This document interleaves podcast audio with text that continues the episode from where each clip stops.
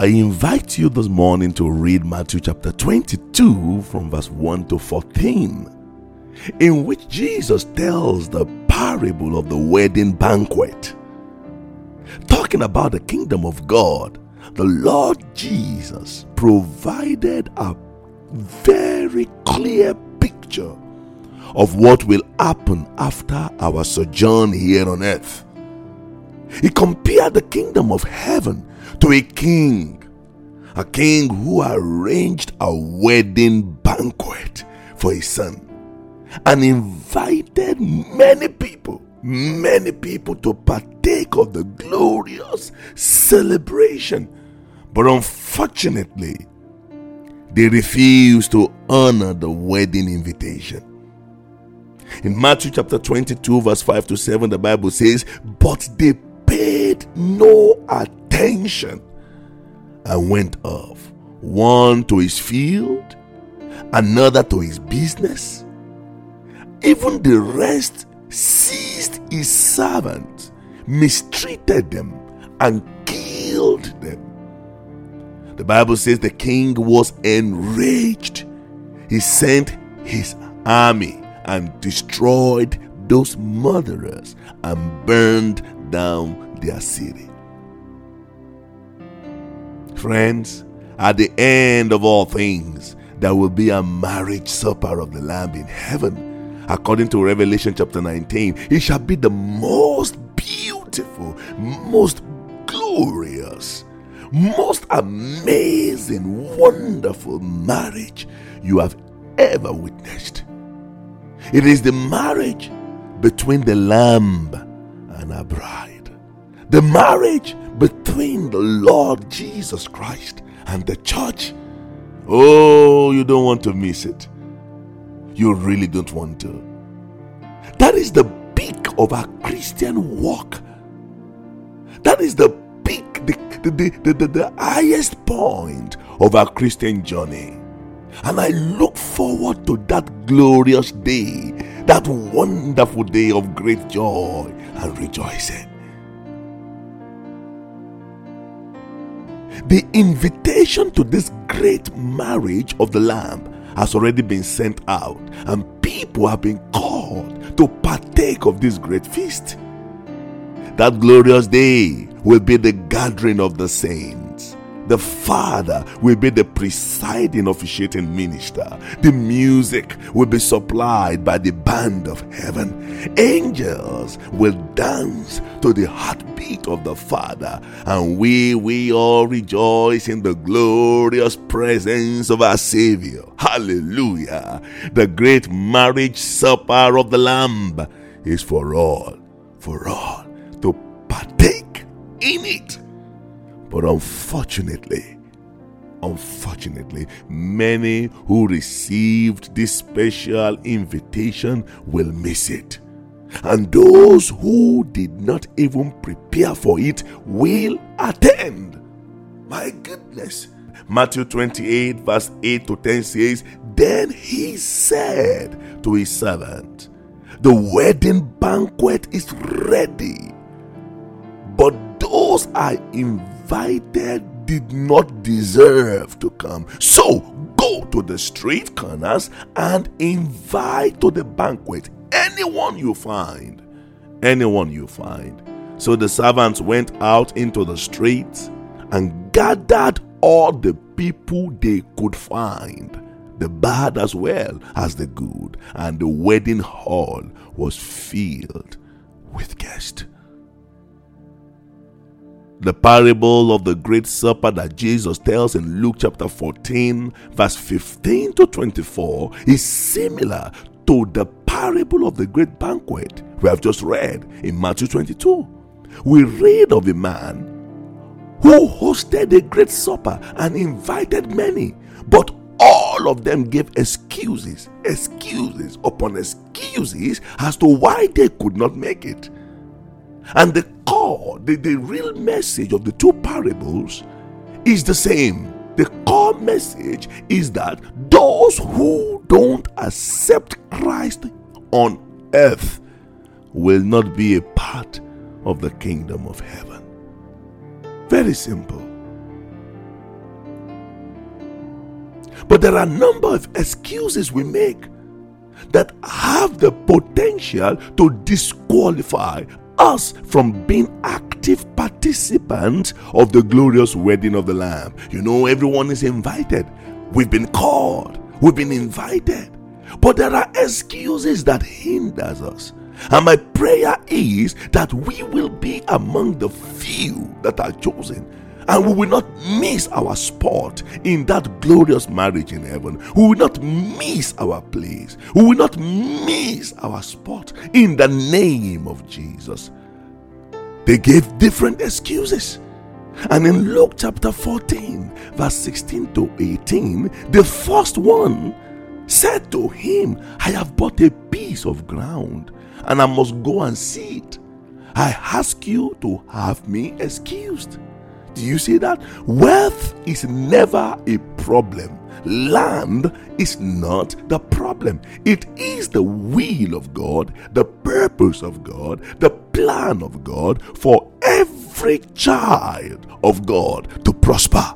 Everyone to prosper. Oh, Third John says, I wish above all things that thou mayest prosper and be in good health, even as your soul prospers. The Bible says it is God who gives us the power to make wealth. So, prosperity is part of God's plan for his children. The land is not the problem. The wealth is not the problem.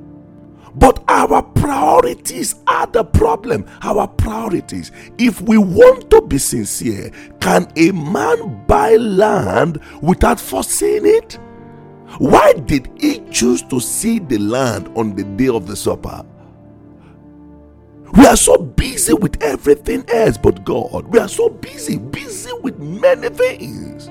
No time to honor the invitation of our Lord in spending time with Him alone in the closet. No time. We are so busy with different activities, different programs, different events, different our jobs, our buildings, our projects, our these, our that, great as they are, but at the expense of one on one with the Lord. how we have so much time to talk on the phone, but no time to attend to the matters of eternity. We love to be able to show off what we have acquired for ourselves our cars, our houses, our new positions and promotions at the expense of the most honorable invitation there is. Hallelujah. How much value do we attach to the invitation from our Lord? How much value do you attach to the invitation of the Lord to come into the closet and spend time with your Father? How much value do you attach to the works of the kingdom?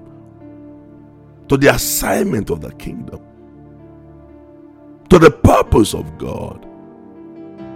Those who will miss the marriage supper of the Lamb in heaven do not attach any form of priority to the invitation from the Master. The first man's response simply showed that he had no time for marriage invitations. He had no time for God. He's so busy. No time for fellowship, no time for study of the word, no time to do the works of the Savior, no time. Jesus said, I must do the work of him that sent me while it is day. There was such a urgency to do the work of his Father.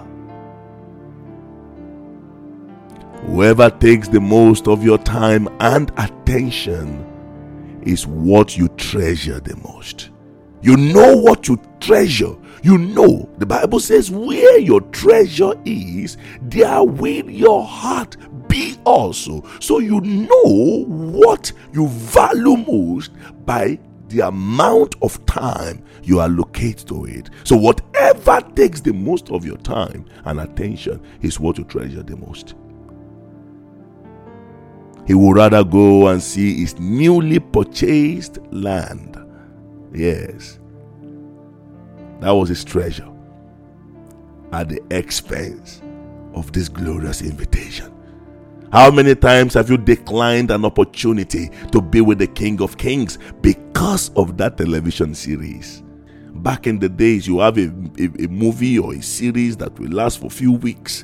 Now the series will go on and on for four years, for five years, and believe you me, some will rather miss fellowship with God than miss their television series. How many times have you declined the opportunity to participate in kingdom assignment of eternal value because they didn't provide you with the chance to be honored and celebrated because it wasn't about you?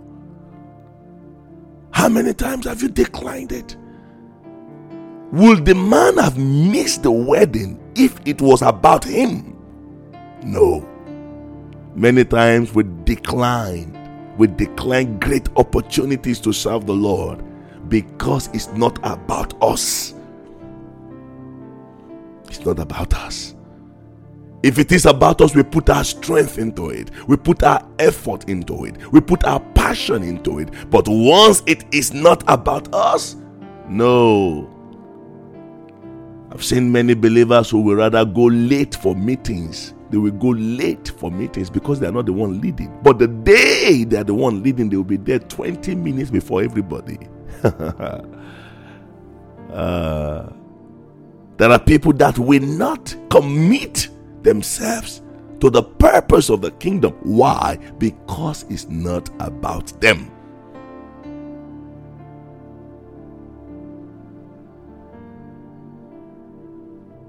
Many years ago, my father invited a popular servant of God, a popular servant of God, to preach in a little city back then.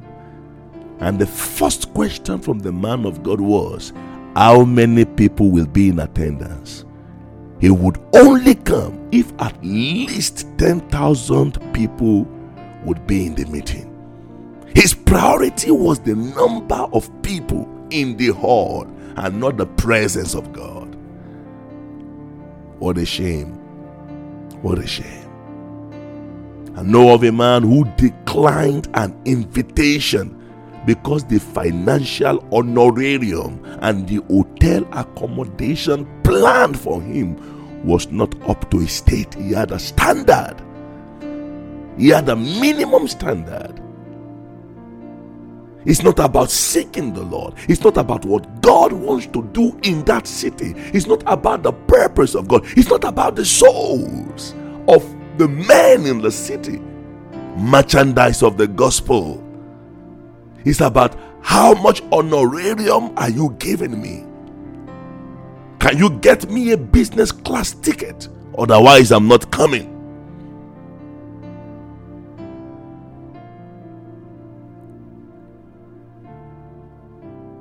his priority was about self. Self. His priority was not the eternal reward. He wanted his reward here and now. Here and now.